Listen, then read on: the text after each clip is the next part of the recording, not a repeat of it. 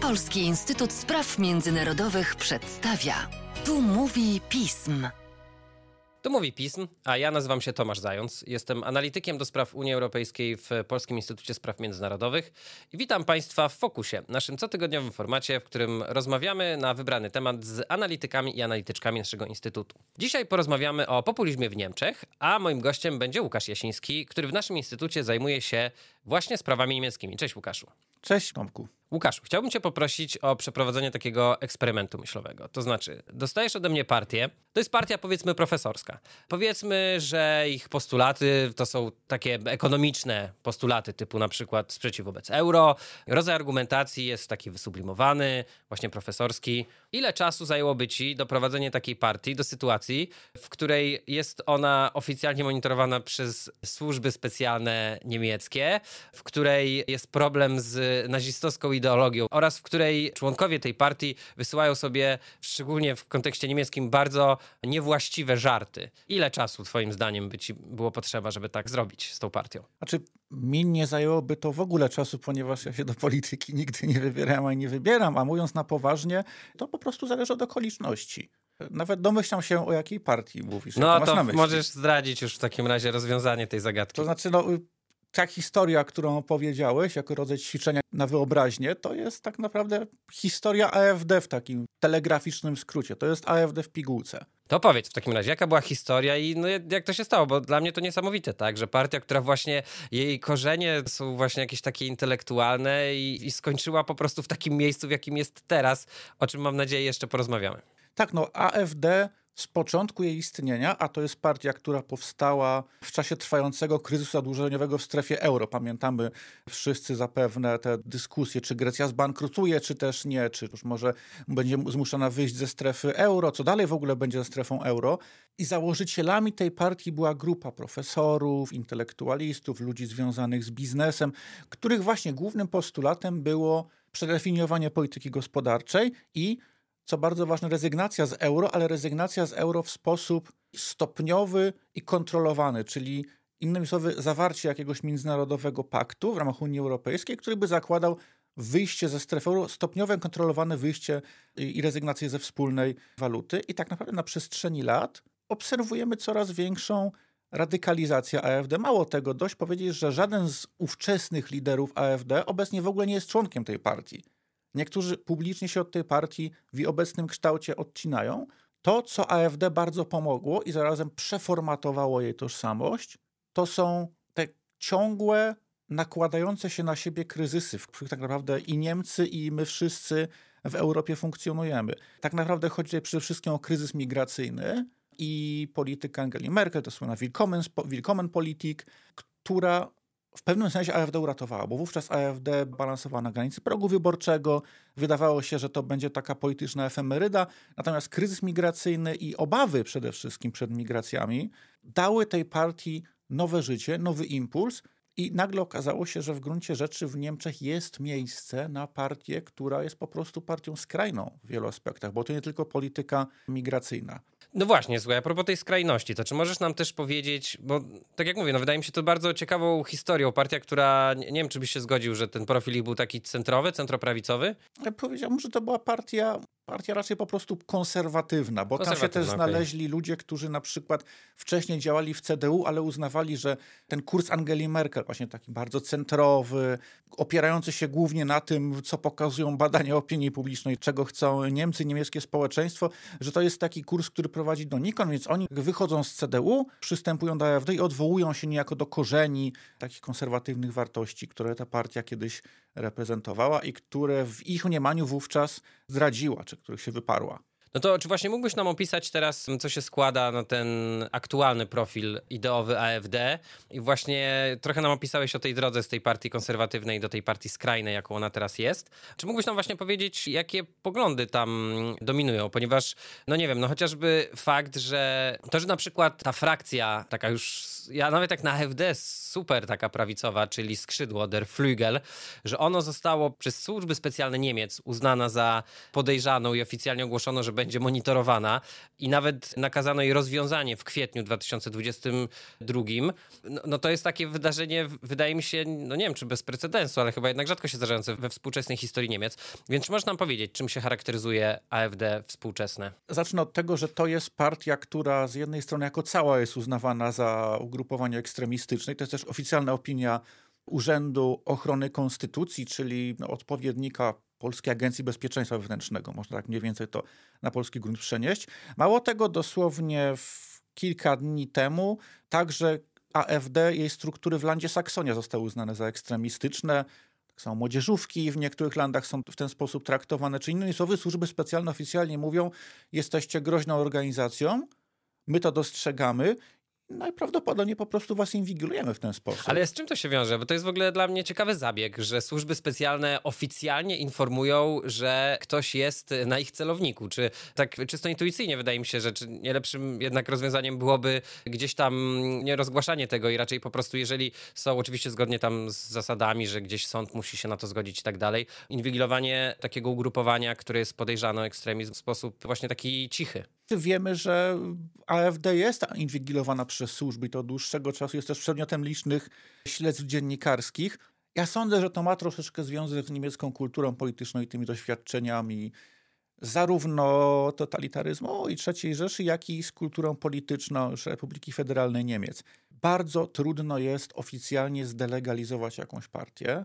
AfD też trzeba powiedzieć, że działa pod wieloma względami sprytnie. To znaczy, jej politycy często stosują takie stwierdzenia, które są dość dwuznaczne i trudno jest ich złapać, mówiąc kolokwialnie, za rękę. Na przykład lider tej frakcji Skrzydło, Björn Höcke, to jest deputowany do parlamentu landu Turyngii, lider AfD w Turyngii i tak naprawdę jest to osoba, którą się uznaje za taką szarą eminencję całej AfD, polityk bardzo skrajny. On kiedyś nazwał pomnik pomordowanych Żydów europejskich, znajduje się w Berlinie nieopodal Brany Brandenburskiej, a pewnie Część naszych słuchaczy kojarzy, to są takie wielkie bryły, bloki z betonu. Pod pomnikiem znajduje się także wystawa, centrum edukacyjne. On powiedział, że to jest pomnik hańby. No i teraz pytanie, jak te słowo Aha, traktować, bo z jednej Niemców, strony można powiedzieć, dla... że to jest pomnik hańby, jaką był Holokaust, a z drugiej strony, że, czy też, że fakt istnienia takiego pomnika jest hańbą, prawda? A AfD działa na takich dwuznacznościach i trudno jest w związku z tym jednoznacznie te partie metodami legalnymi też zwalczać.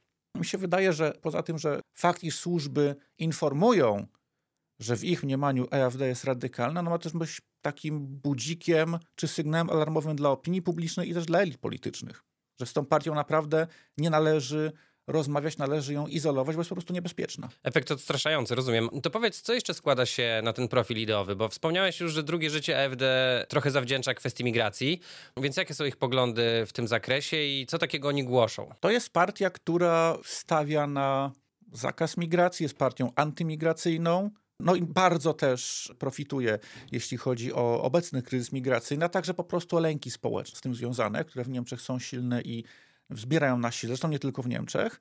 Po drugie, to jest partia, która jest partią już jawnie antyeuropejską. To nie jest już ten etap z początków historii AfD, kiedy mówiono o kontrolowanym rozwiązaniu strefy euro.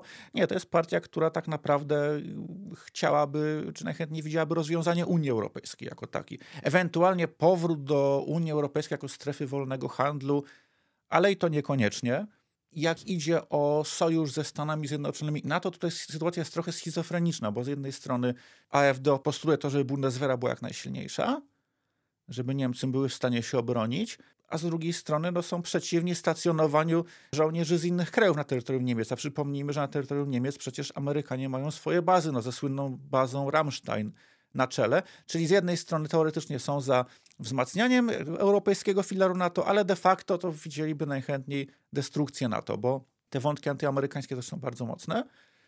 To, co jest z polskiego punktu widzenia szczególnie niebezpieczne, to jest myślenie o Rosji i o naszej części Europy.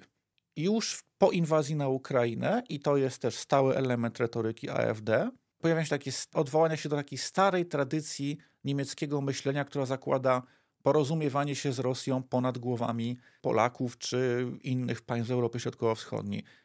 My dla polityków AfD nie jesteśmy żadnym partnerem. Politycy AfD opowiadają się za zniesieniem sankcji na Rosję, za powrotem do Nord Stream 1 i Nord Stream 2.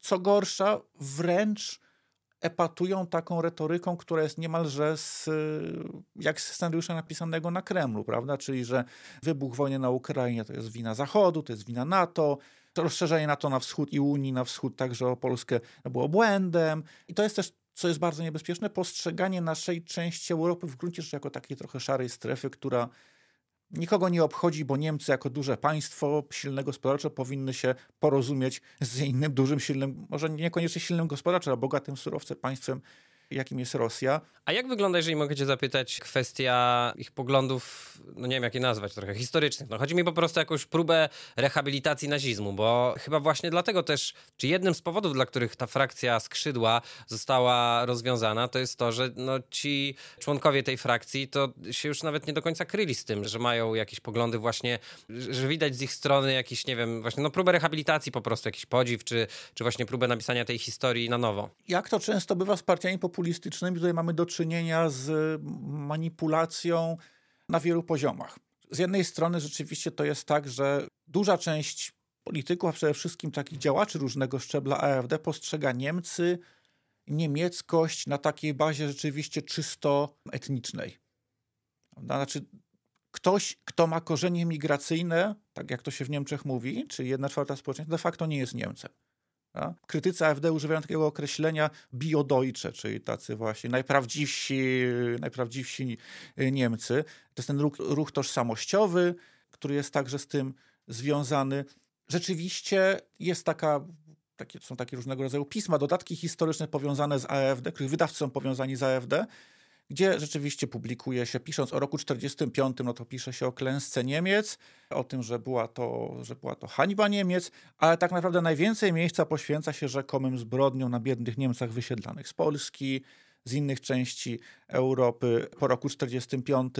Rzeczywiście taki sentyment, wielkoniemiecki sentyment, sentyment także antypolski, trzeba to wprost powiedzieć, czy antyczeski na przykład, jest tam też mocny.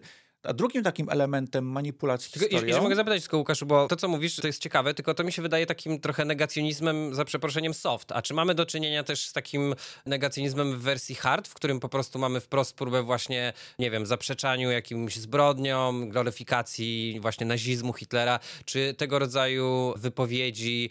Bo ja pamiętam, że tam to były jakieś wycieki też prasowe, tak? Że to nie było tak, że oni mają świadomość tego, że jakby nie, nie można się narazić w oficjalny sposób o tym mówiąc, ale że gdzieś wyciekły takie wypowiedzi tych członków tego radykalnego skrzydła? No tak jak wspomniałem, AfD jest tutaj dość sprytne i oczywiście politycy AfD czy działacze AfD, którzy mają takie poglądy skrajne, no i też wiedzą w jakich ramach się mogą poruszać, prawda? No przecież przypomnijmy, że na przykład pozdrowienie hitlerowskie jest oficjalnie zakazane. Znaczy, jeżeli ktoś, mówiąc kolokwialnie, hajluje na ulicy, popełnia w Niemczech przestępstwo, prawda?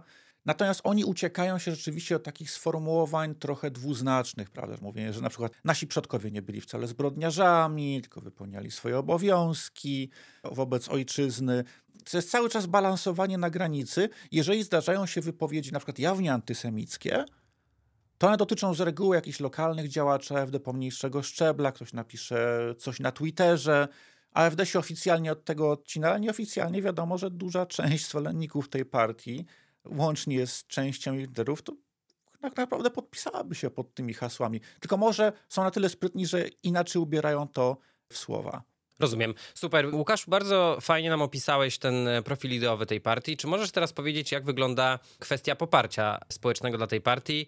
Szczególnie ostatnio były wybory w Hesji i Bawarii, których AfD zanotowało bardzo dobry wynik i też czytałem właśnie komentarze, które interpretowały ten wynik w ten sposób, że to nie jest tak, że AfD już jest tylko partią tych wschodnich landów tradycyjnie, ale też, że powoli się zakorzenia w landach zachodnich, co jest o tyle niebezpieczne, że to im trochę otwiera drogę do tego, żeby po prostu zdobyć większość ewentualnie w przyszłym Bundestagu. Przez lata rzeczywiście panowała taka opinia dość powszechna, że na AfD głosują z reguły mieszkańcy wschodnich landów, które są biedniejsze, mieszkańcy mniejszych miejscowości, członkowie tej tak zwanej klasy pracującej, czyli osoby słabiej uposażone, słabiej wykształcone też często. Obecnie to się zmienia. Mimo, że na szczeblu federalnym AfD jest izolowana, nawet nie ma własnego wiceprzewodniczącego Bundestagu jako jedyna partia, to duża część społeczeństwa niemieckiego stopniowo się z AfD oswaja. To muszę cię od razu, przepraszam Łukaszu, to dopytać, bo bardzo mi się cieszy, że te, że te kwestie tutaj wspomniałeś.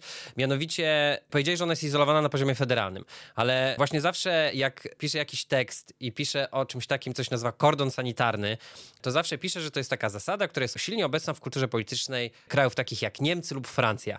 I teraz to jest zasada, która polega na tym, że uznaje się, że pewne partie skrajne nie powinny być normalizowane poprzez dopuszczanie ich do rządów, prawda? I chciałem cię teraz zapytać, czy ta zasada działa w Niemczech? Czy to rzeczywiście doprowadziło do tego, że AfD była izolowana i, i że dzięki temu nie zyskiwała na przykład też poparcie społeczne? To czy możesz powiedzieć właśnie, czy ta zasada jest respektowana w Niemczech i czy ona też spełnia swoją funkcję, to zadanie? Czy nie jest właśnie tak, że to buduje taki obraz trochę właśnie ofiary i że właśnie tak jak mówisz, społeczny odbiór tej partii jest inny, czyli coraz więcej osób uważa, że to jest po prostu gracz polityczny taki jak każda inna partia, a elita polityczna uważa, że nie, że nie powinniśmy ich legitymizować. Może zacznę od tego, żeby oddać powagę sytuacji, że jeszcze trzy lata temu według badań 75% ankietowanych kategorycznie odrzucało możliwość głosowania na AfD.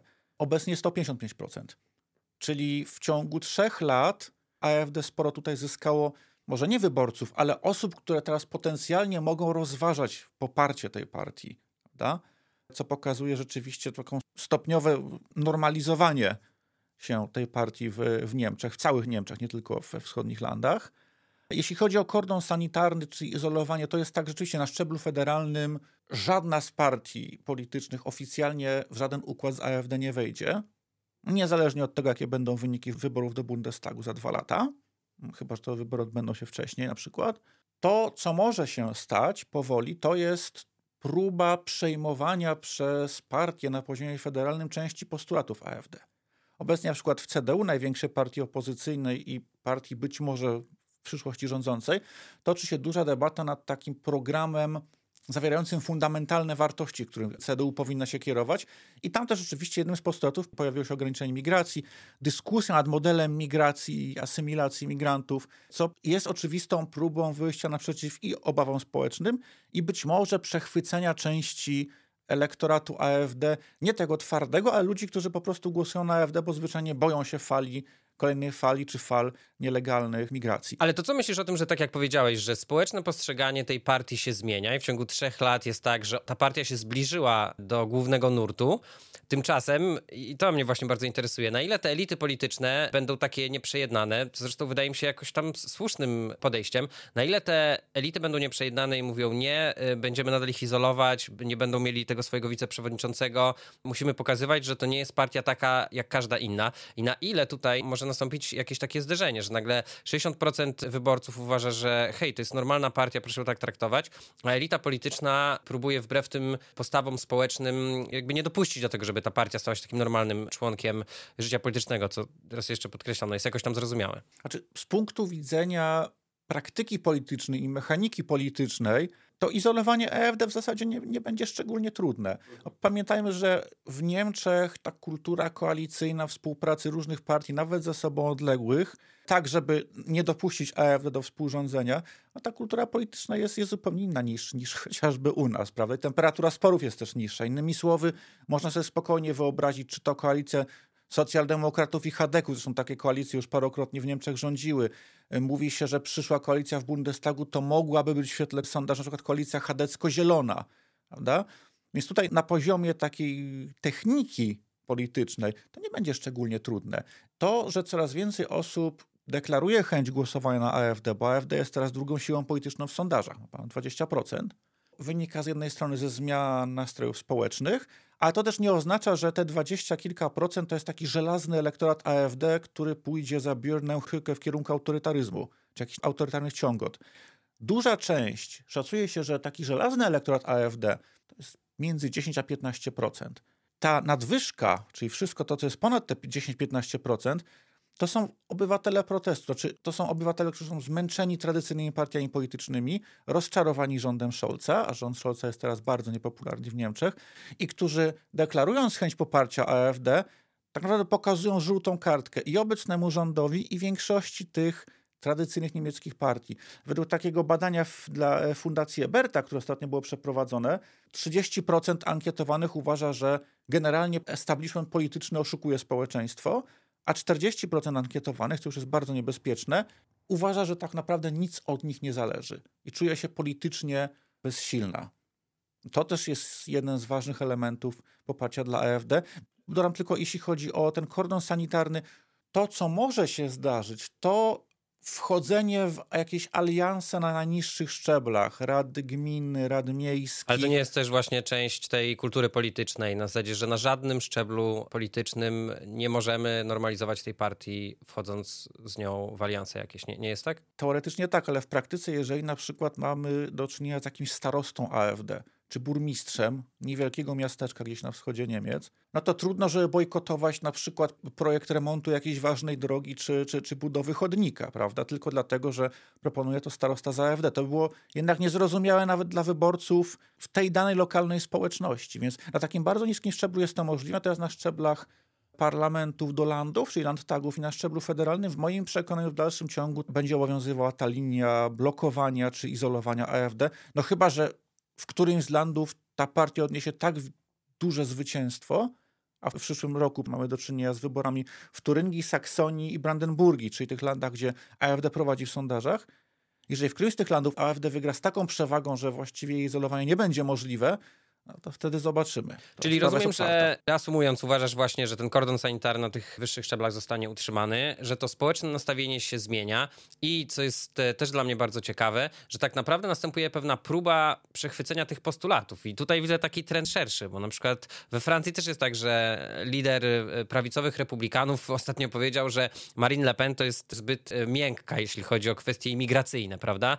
Lider Hadeków europejskich Manfred Weber zresztą z Bawarii pochodzący Niemiec, mówi też, że właśnie musimy, on, on też jakby przesunął EPL przynajmniej w swoich wypowiedziach trochę na prawo, że właśnie, że musimy, że jakby dostrzega ten wzrost tego poparcia dla tych partii skrajnych i że my musimy jakby przejąć trochę tych wyborców. I teraz, czy jak zaznaczyłeś już, tak, że tutaj, jak ja rozumiem, przede wszystkim właśnie CDU-CSU może starać się przejąć pewne postulaty, ale czy nie nastąpi w takim razie pewna e, AFDyzacja, że tak powiem, tych partii głównonurtowych? To zależy o jakim aspekcie tych postulatów AfD mówimy, bo jeśli chodzi o zaostrzanie na przykład polityki migracyjnej, no to się staje powoli elementem politycznego konsensusu w wielu krajach, po prostu, niezależnie od tego, niezależnie od aktualnej konstelacji politycznej w parlamencie danego państwa, no ale jeśli chodzi o postulaty na przykład uruchomienia Nord Stream 2, czy zniesienia sankcji na Rosję, czy od, odwoływania się do III Rzeszy, no to w jakikolwiek pozytywnym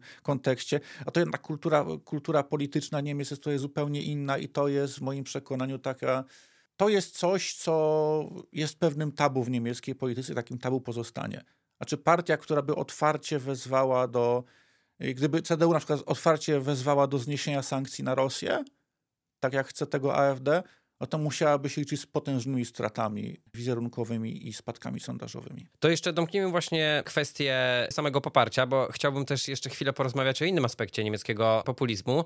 Jak wygląda kwestia sondaży, tak? Tak jak żeśmy wspomnieli w Hesji i Bawarii ostatnio dobry wynik AfD. Jak to wygląda w skali ogólnoniemieckiej, tak? Jak jest poparcie dla tej partii? W skali ogólnoniemieckiej właściwie wszystkie sondaże od dłuższego czasu pokazują jeden trend, czyli na pierwszym miejscu jest CDU, która jednak nie może się cieszyć jakimś wielkim poparciem, bo to jest 25, 27, czasem 30%, a AfD jest drugą siłą polityczną w Niemczech.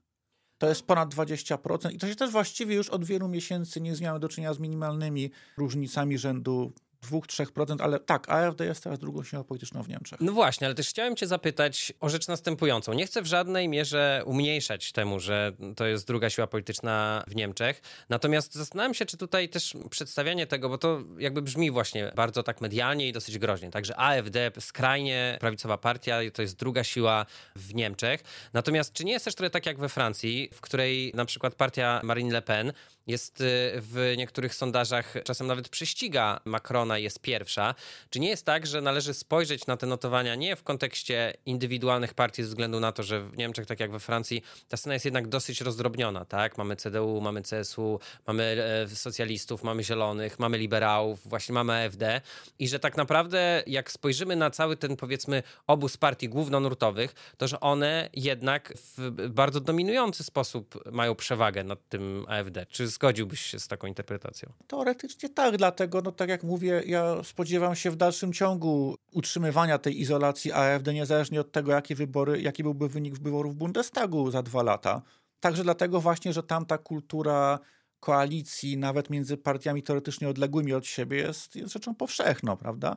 Natomiast weźmy pod uwagę, że patrząc z perspektywy doświadczeń historycznych Niemiec i odpowiedzialności historycznej Niemiec, różnych dyskursów intelektualnych na przestrzeni dekad o niemieckiej odpowiedzialności, winie, nieumiejętności odczuwania współczucia, biorąc pod uwagę też, że istnieje cała masa instytucji rozbudowanej kultury pamięci w Niemczech, muzea, fundacje i tak dalej, i tak no to jednak krótko mówiąc takiej partii jak AfD miało nigdy w Niemczech de facto nie być. A już nigdy nie miało być partii która by była w Bundestagu i miałaby jednak tak realne, silne poparcie społeczne, bo niezależnie od tego, czy AfD się na tych 20 paru procent zatrzyma, czy część tego elektoratu jednak odejdzie do partii tak zwanych mainstreamowych, no to AfD jest stałym i będzie stałym elementem niemieckiej sceny politycznej przez kolejną zapewne dekadę. Nie, jasne, rozumiem. No i oczywiście jest niepokojący zwiastun. Ale odchodząc troszkę od samego AfD, chciałem cię zapytać, Łukaszu, teraz właśnie o inne oblicza niemieckiego populizmu, ponieważ w tym roku została ogłoszona intencja założenia partii, która, jeśli to dobrze interpretuję, miałaby właśnie trochę zawalczyć o tego wyborcę, który głosuje na AfD. Taką intencję wyraziła Sara Wagenknecht i ta partia ma mieć profil lewicowy tym razem. Czy możesz nam opowiedzieć troszkę o tej inicjatywie i, i jak oceniasz jej szanse powodzenia? Tak, Sara Wagenknecht to jest bardzo rozpoznawalna polityczka do niedawna Die Linke, czyli skrajnej lewicy, też po części postkomunistycznej, bo część działaczy Die Linke to jeszcze byli działacze Socjalistycznej Partii Jedności Niemiec w czasach NRD. To jest osoba bardzo znana, bardzo medialna, która zasłynęła także szeregiem takich niepoprawnych politycznie wypowiedzi, na przykład w czasie pandemii COVID-19, gdzie opowiadała się przeciwko przymusowi szczepień, co wywołało zresztą liczne kontrowersje. Ona dokonała de facto rozłamu w Dilinkę ze względu na to, że obwieściła, na razie jest to stowarzyszenie, stowarzyszenie o nazwie Sojusz Sary Wagenknecht na rzecz rozsądku i sprawiedliwości, tak można tę pełną tę nazwę przetłumaczyć. Bardzo chwytliwa nazwa. Tak, i rzeczywiście w przyszłym roku to stowarzyszenie ma się przekształcić w partię polityczną, wystartować w wyborach do Europarlamentu. Program tej partii to jest program, który rzeczywiście po części może trafiać w gusta obecnych wyborców AfD, także byłych wyborców Die Linke, a nawet chyba części socjaldemokratów, bo w gruncie rzeczy Sarah Wagenknecht opiera się na takim założeniu, że właśnie państwo niemieckie nie funkcjonuje, usługi publiczne są w coraz gorszym stanie, zresztą obiektywnie jest, jest prawdą. W związku z tym należy się zamiast pomocy Ukrainie, zajmowania się jakimiś wielkimi globalnymi sprawami, Niemcy powinny skupić się na pomocy niemieckim rodzinom, na rozbudowie świadczeń socjalnych, na uruchomieniu ponownym Nord Stream 1 i 2, bo przecież niemieckie rodziny potrzebują taniej energii, a sankcje na Rosję, zerwanie tej współpracy, plus jeszcze forsowanie zielonej transformacji na razie przyniosło niemieckim rodzinom. No mówię o o tym, co jest w manifestie tego stowarzyszenia, Sojuszu Sary Wagenknecht. To przyniosło na razie tylko niemieckim rodzinom wysokie rachunki za, za prąd i za ogrzewanie i strach przed przyszłością. Prawda? I ona teraz, stając na czele tej nowej partii politycznej, będzie dbała o głosy tych zwykłych Niemców, a nie o głosy korporacji, czy na przykład przemysłu zbrojeniowego, który korzysta na wojnie na Ukrainie. Tak rzeczywiście pod pewnymi względami jest to, mimo że Sara Wagenknecht oficjalnie jej stowarzyszenie odcina się od tendencji autorytarnych.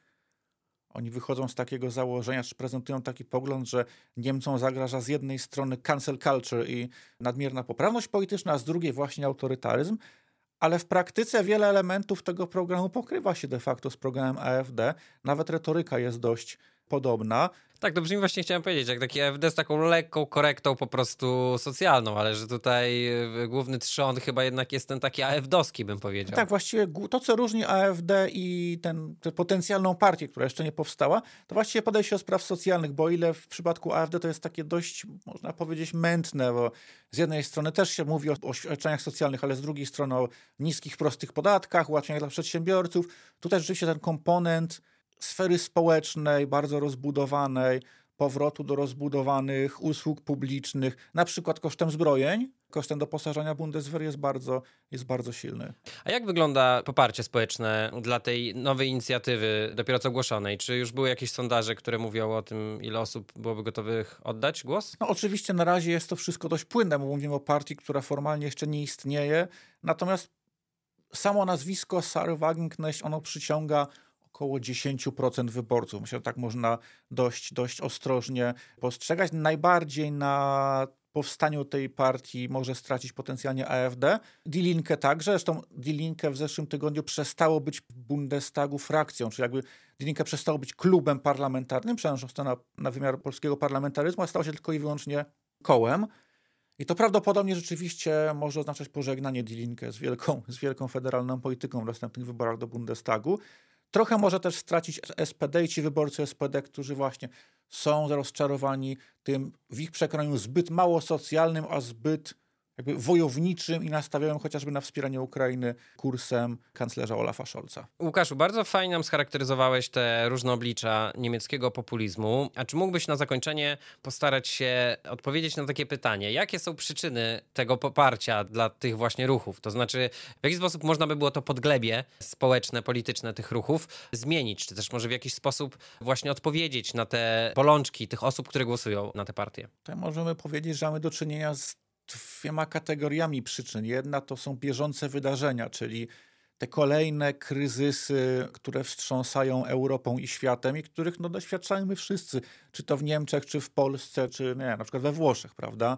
Czyli kolejne kryzysy związane z Unią Europejską, teraz wojna na Ukrainie, jeszcze wcześniej pandemia, która dotknęła no, nie tylko Unię Europejską, ale cały świat i, no, i osobiście też nas wszystkich, czy dużą część e, z nas.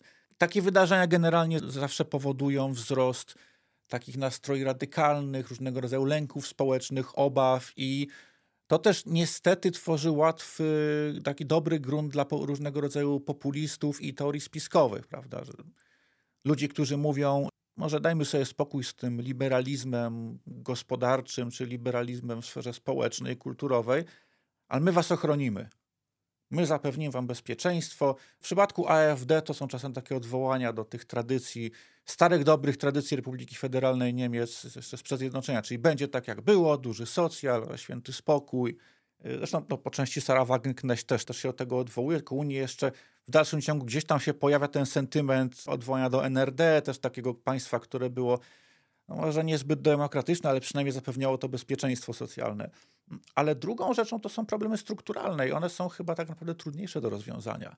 Znaczy, oczywiście badania społeczne pokazują, że nawet w Niemczech ta klasa średnia stopniowo się kurczy. Do tego dochodzą bardzo poważne problemy, na przykład na rynku mieszkaniowym. Znaczy, krótko mówiąc, teraz nie, nie, nie przytoczę dokładnych statystyk, bo to też zależy od landu, ale niemożność nie tylko zakupu, ale nawet wynajęcia mieszkania staje się rzeczywiście, zwłaszcza w tych miastach takich jak Berlin czy, czy Monachium, staje się rzeczywiście bolączką no, klasy średniej, czyli ludzi, którzy relatywnie dobrze zarabiają i których rodzice na przykład jeszcze mogli liczyć na to, że na starość wybudują sobie dom z ogródkiem, które okazuje się, że jest to, jest to strukturalnie niemożliwe. No a poza, w, w, chyba wchodzi także takie naturalne zmęczenie, znaczy poczucie, że właściwie wszystkie duże partie w Niemczech rządziły i wszystkie te duże partie przez lata, i to dotyczy zwłaszcza polityki Angeli Merkel, gdyby się temu przyjrzeć, siła Angeli Merkel, czyli taki spokojny, centrowy kurs, on spowodował, że Niemcy w wielu aspektach po prostu przespały swój czas albo doprowadziły do wielu zaniedbań. Stan infrastruktury wcale nie jest tak dobry, jak to często w polskim stereotypie. Jeśli chodzi o digitalizację, no to śmiem twierdzić, że Polska jest znacznie przed Niemcami. Też o tym czytałem, I tak. podejrzewam, że, że każdy, kto, kto, kto w Niemczech y, próbował nie wiem, zapłacić telefonem, to był, był w szoku, że jest to po prostu niemożliwe. Więc to są problemy strukturalne, które właśnie teraz w postaci, nie roz, brak rozwiązania, teraz pojawia się czy przewija się w postaci wzrostu poparcia dla różnego rodzaju ruchów i partii radykalnych. Łukaszu, bardzo Ci dziękuję, że nas zabrałeś w tę podróż na marginesy niemieckiej polityki. Chociaż czy to no taki mar... Niestety nie marginesy. No właśnie, czy to taki margines, skoro to jest druga partia według sondaży. Tak czy siak, jeszcze raz wielkie dzięki Łukaszu. Bardzo dziękuję. W ten sposób kończymy dzisiejszy fokus. Dziękuję Państwu za wysłuchanie tego podcastu i tradycyjnie zachęcam do subskrybowania nas w mediach społecznościowych. Nasz podcast jest dostępny na wszystkich platformach podcastowych. Podcast wyprodukowała Natalia Radulska. Tu mówił Pism.